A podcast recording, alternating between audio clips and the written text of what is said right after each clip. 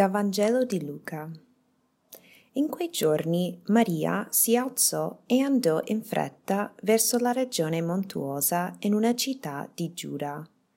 Entrata nella casa di Zaccaria, salutò Elisabetta. Appena Elisabetta ebbe udito il saluto di Maria, il bambino sussultò nel suo grembo. Elisabetta fu colmata di Spirito Santo ed esclamò a gran voce Benedetta tu fra le donne e benedetto il frutto del tuo grembo. A che cosa devo che la madre del mio Signore venga da me? Ecco, appena il tuo saluto è giunto ai miei orecchi, il bambino ha sussultato di gioia nel mio grembo e beata colei che ha creduto nell'adempimento di ciò che il Signore le ha detto. Che bella immagine dipinta per noi da questo passo del Vangelo di Luca. Entriamo nella scena.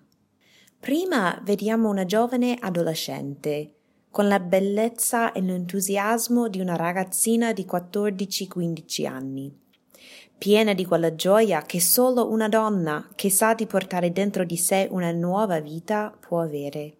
Ancora di più questa giovane donna sa di portare nel suo grembo la vita di Dio fatto uomo, il Salvatore, colui che il popolo di Israele aveva atteso da secoli.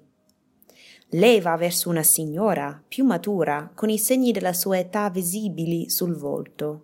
Ma anche questa donna è piena di gioia e anche lei porta dentro di sé una nuova vita nonostante la sua tarda età.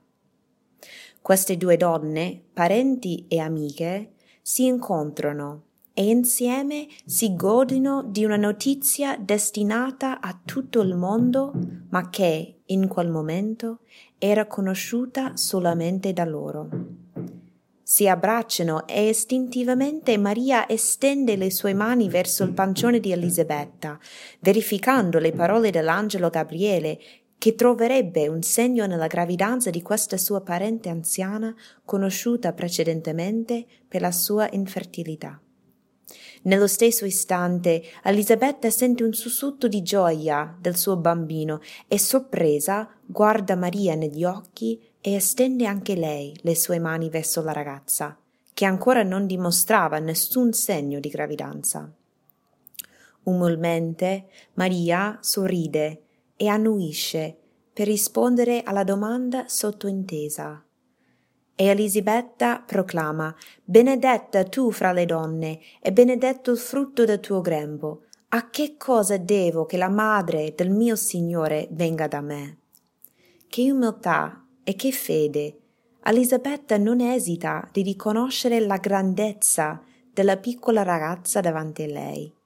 E pensando al dubbio del suo marito Zaccaria, che a causa di quel dubbio era rimasto muto dall'inizio del concepimento di Giovanni e Battista, dice ancora Beata colei che ha creduto nell'adempimento di ciò che il Signore le ha detto. Di fronte a questa scena di un incontro commovente e gioioso, possiamo chiederci come vivo l'accoglienza, l'incontro con l'altro? Sono capace di ascoltare l'altra persona, di gioire con lei, di vedere Gesù in lei. In questi giorni in cui vedrò tanti parenti e amici per le feste, e forse accoglierò qualcuno a casa mia, prendo il proposito di far parlare prima l'altro.